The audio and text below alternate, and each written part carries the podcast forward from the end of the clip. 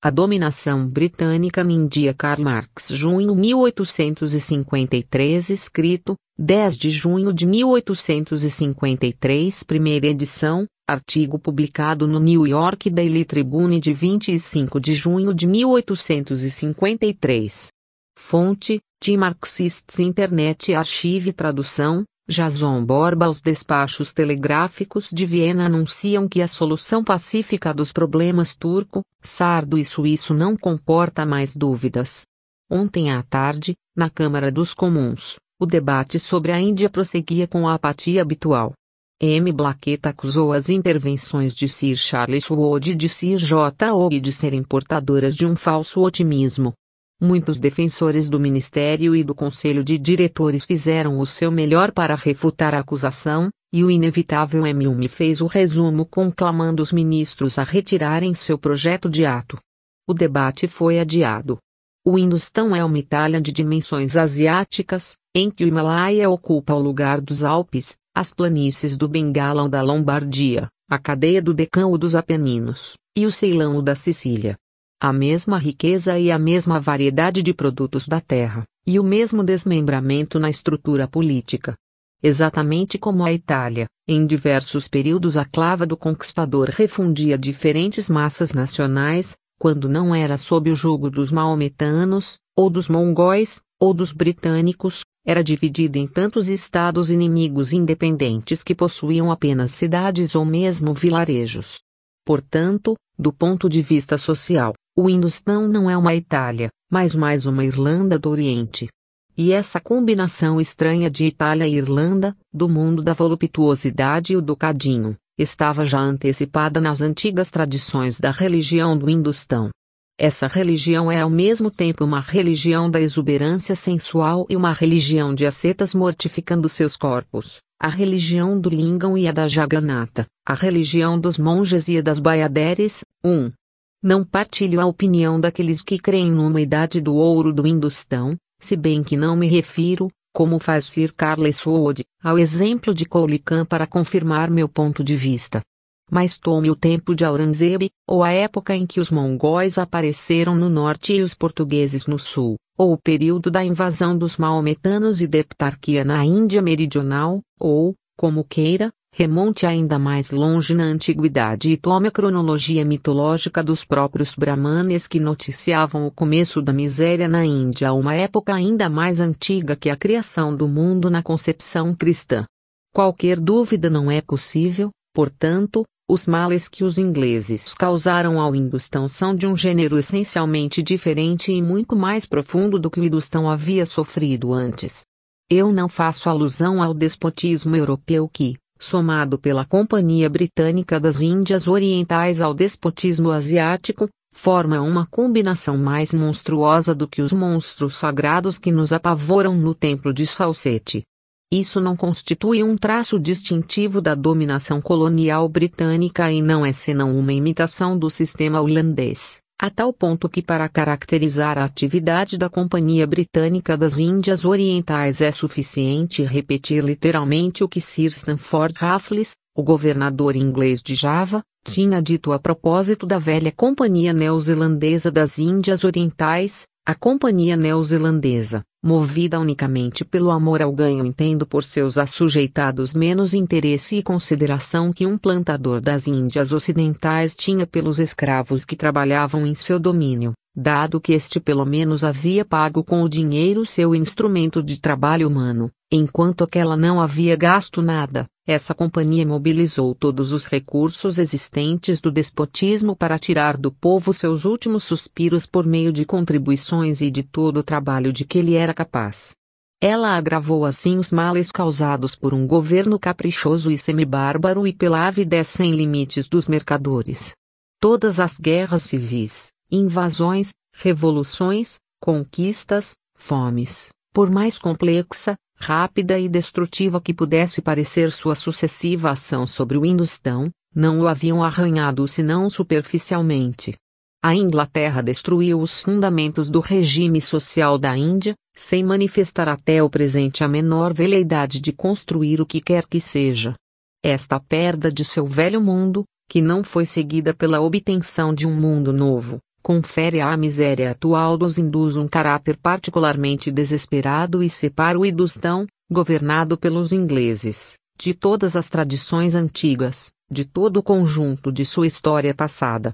Decorridos tempos imemoriais, não existia na Ásia senão três departamentos administrativos, o das finanças, ou pilhagem do interior, o da guerra, ou pilhagem do exterior, e, enfim, o Departamento dos Trabalhos Públicos. O clima e as condições geográficas, sobretudo a presença de vastos espaços desérticos, que se estendem do Saara, através da Arábia, da Pérsia, da Índia e da Tatária, aos platôs mais elevados da Ásia, fizeram da irrigação artificial com auxílio de canais e de outras obras hidráulicas a base da agricultura oriental. No Egito e na Índia, como na Mesopotâmia e na Pérsia, as inundações servem para fertilizar o solo, tira-se proveito do alto nível da água para alimentar os canais de irrigação. Esta necessidade primeira de utilizar a água com economia e em comum, que, no Ocidente levou as empresas privadas a se unirem em associações voluntárias, como em Flandres e na Itália, impôs no Oriente, onde o nível de civilização era muito baixo e os territórios muito vastos para que pudessem aparecer associações desse gênero, a intervenção centralizadora do governo. Daí uma função econômica incumbe a todos os governos asiáticos, a função de assegurar os trabalhos públicos. Essa fertilização artificial do solo, que depende de um governo central e que cai em decadência desde que a irrigação ou a drenagem são negligenciadas, explica o fato, que sem tal explicação teria parecido estranho, territórios inteiros que, outrora, foram admiravelmente cultivados como a Palmira, Petra, as ruínas do Iêmen, vastas províncias do Egito, da Pérsia e do Industão, estão atualmente estéreis e desertos. Isso explica também porque uma só guerra devastadora pôde depauperar o país por séculos e privá-lo de toda sua civilização. Ora, os ingleses nas Índias Orientais aceitaram de seus precedentes os departamentos das finanças e da guerra, mas eles negligenciaram inteiramente o dos trabalhos públicos. Daí a deterioração de uma agricultura incapaz de se desenvolver segundo o princípio britânico da livre concorrência, do laissez-faire, laissez-aller. As colheiras correspondem aos governos bons ou maus, como alternam-se na Europa segundo os bons e os maus climas. Assim, a opressão e o abandono da agricultura, por mais nefastos que fossem, não poderiam ser vistos como golpe de graça desferido contra a sociedade indiana pelos invasores ingleses, se não tivessem sido acompanhados de uma circunstância muito importante e totalmente nova nos anais do mundo asiático no seu conjunto. Qualquer que tenha sido no passado a transformação que formou o aspecto político da Índia, suas condições sociais permaneceram invariáveis desde a antiguidade mais remota até a primeira década do século XIX.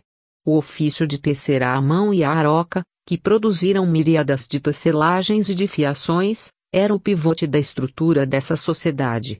Desde tempos imemoriais, a Europa recebia os admiráveis tecidos de fabricação indiana, enviando em troca seus metais preciosos e desse modo fornecendo a matéria-prima aos ourives, membros indispensáveis da sociedade indiana cujo amor pela bijuteria é tão grande que mesmo os representantes das classes inferiores que andam quase NUS, têm habitualmente um par de brincos de ouro e algum ornamento de ouro em volta do pescoço. Os anéis usados nos dedos ou nas orelhas eram também muito reluzentes. As mulheres e as crianças tinham nos braços e nas pernas maciços braceletes de ouro ou de prata, havia estatuetas de divindades em ouro e em prata nas casas. Os invasores ingleses quebraram os ofícios de tecelagem dos indianos e destruíram suas rocas. A Inglaterra começou por excluir os tecidos de algodão indianos do mercado europeu, depois ela se pôs a exportar para o Hindustão o fio e enfim inundou de tecidos de algodão a pátria dos tecidos de algodão. De 1818 a 1836 as exportações de fios da Grã-Bretanha para a Índia aumentaram na proporção de 1 para 5.200. Em 1824 as exportações de musselines ingleses para a Índia atingiam apenas um milhão de jardas, enquanto em 1837 elas ultrapassavam 64 milhões de jardas. Mas no mesmo período a população de Dhaka passou de 150 mil habitantes a 20 mil. Esta decadência das cidades indianas, célebres por seus produtos, não foi a pior consequência da dominação britânica. A ciência britânica e a utilização da máquina a vapor pelos ingleses haviam destruído, em todo o território do Industão, a ligação entre a agricultura e a indústria artesanal. Estas duas circunstâncias, de uma parte o fato de que os indianos, como todos os povos orientais, deixaram ao governo central a preocupação com os grandes trabalhos públicos, condição primeira de sua agricultura e de seu comércio, e de outro, de que eles estavam dispersados sobre todo o território do país e reunidos em pequenos centros pelas comunidades semi-agrícolas, semi-artesanais de caráter familiar. Estas duas circunstâncias, dizíamos, engendraram, desde os tempos mais remotos, um sistema social muito particular, o dito sistema de village, que dava a cada uma dessas pequenas comunidades uma organização independente e uma vida distinta. A descrição a seguir, tirada de um velho relatório oficial sobre os assuntos indianos da Câmara dos Comuns inglesa, pode dar uma ideia do caráter particular desse sistema. Do ponto de vista geográfico, uma vila é um espaço de terras aráveis e não cultivadas, compreendendo algumas centenas ou alguns milhares de acres. Do ponto de vista político, ela reúne uma corporação ou uma paróquia. Encontramos nela habitualmente os seguintes funcionários empregados: o potail, ou síndico, que via de regra, zela pelos negócios da vila, arbitra os litígios entre os habitantes, garante o policiamento e percebe os impostos, funções que sua influência pessoal e o conhecimento minucioso da situação e dos assuntos dos membros lhe tornam o mais qualificado para assumir. O Cornum estabelece o balanço dos trabalhos agrícolas e registra tudo o que se relaciona com a cultura do solo. Vem em seguida o Tyler e o Toti. O dever do primeiro consiste em reunir as informações concernentes aos crimes e delitos, a acompanhar e proteger as pessoas que viajam de uma vila a outra. A tarefa do segundo parece estar ligada mais diretamente à vila e consiste, entre outras, em zelar por sua colheita e em contribuir para sua evolução. O guarda-fronteiras é preposto da guarda dos limites da vila e faz a deposição em caso de litígio. O preposto das reservas e cursos d'água distribui água para as necessidades da agricultura. Um brahmane celebra o culto. O mestre escola ensina às crianças da vila a ler e a escrever em pele. Distingue-se ainda o brahmane preposto do calendário ou astrólogo, etc. Estas funções e seus empregados constituem geralmente a administração da vila, mas em certas partes do país eles são menos numerosos, conquanto muitos deveres e funções descritas acima são assumidos por uma só pessoa, em outras, seu número é muito grande. Desde tempos imemoriais os habitantes da vila têm vivido sob esta simples forma de governo municipal. Não alteraram-se senão raramente os limites das vilas, e se bem que estas tenham sido por vezes dominadas e mesmo devastadas pela guerra, pela fome e doenças, os mesmos nomes, os mesmos limites, os mesmos interesses e até as mesmas famílias ali permaneceram durante séculos. Os habitantes não se deixam incomodar pelas quedas e desmembramentos de reinos, contanto que a vila permaneça inteira, pouco lhes importa para qual poder foi transferido ou de qual soberano ele depende, sua economia interior não sofre qualquer mudança. O Potail é sempre síndico da vila e continua sua atividade de juiz de paz ou magistrado, o Estado lhe confia diretamente, ou lhe confere a percepção dos impostos. Estas pequenas formas estereotipadas de organismo social foram dissolvidas na maior parte e estão em vias de desaparecer não tanto por causa da intervenção brutal dos preceptores e soldados britânicos, mas sob a influência da máquina a vapor e do livre comércio ingleses.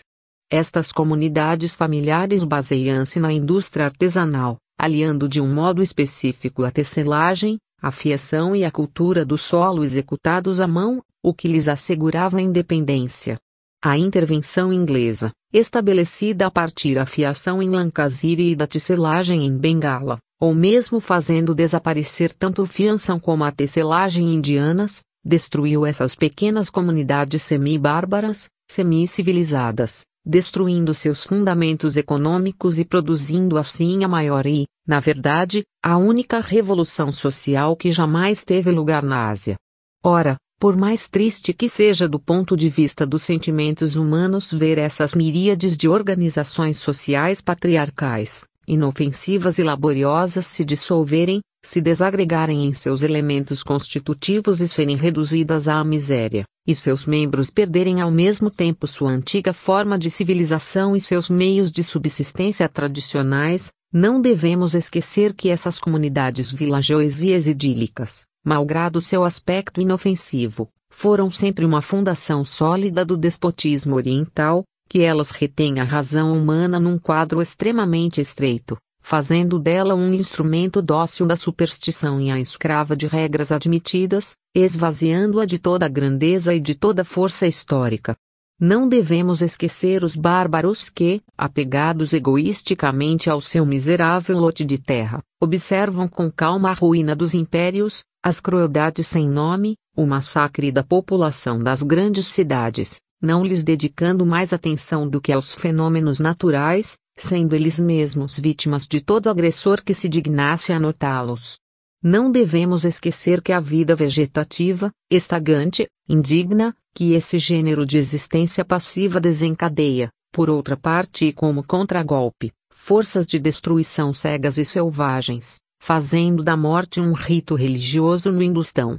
Não devemos esquecer que essas pequenas comunidades carregavam a marca infame das castas e da escravidão, que elas submetiam o homem a circunstâncias exteriores em lugar de fazê-lo rei das circunstâncias, que elas faziam de um estado social em desenvolvimento espontâneo uma fatalidade toda poderosa, origem de um culto grosseiro da natureza cujo caráter degradante se traduzia no fato de que o homem, mestre da natureza, caia de joelhos e adorava Anuman, o macaco, e Sabala, a vaca. É verdade que a Inglaterra, ao provocar uma revolução social no Hindustão, era guiada pelos interesses mais abjectos e agia de uma maneira estúpida para atingir seus objetivos. Mas a questão não é essa. Trata-se de saber se a humanidade pode cumprir seu destino sem uma revolução fundamental na situação social da Ásia. Se não, Quaisquer que fossem os crimes da Inglaterra, ela foi um instrumento da história ao provocar esta revolução. Nesse caso, diante de qualquer tristeza que possamos sentir diante do espetáculo do colapso de um mundo antigo, temos o direito de exclamar como Goethe: deve esta dor nos atormentar já que ela nosso proveito aumenta. O jugo de Timur não consumiu miríades de vidas humanas? Goethe, o Stostlicher de Juan. Ansuleika. Karl Marx em 10 de junho de 1853 Notas, um dançarinas cortesãs do templo de Villeneuve no sul da Índia. Retornar ao texto.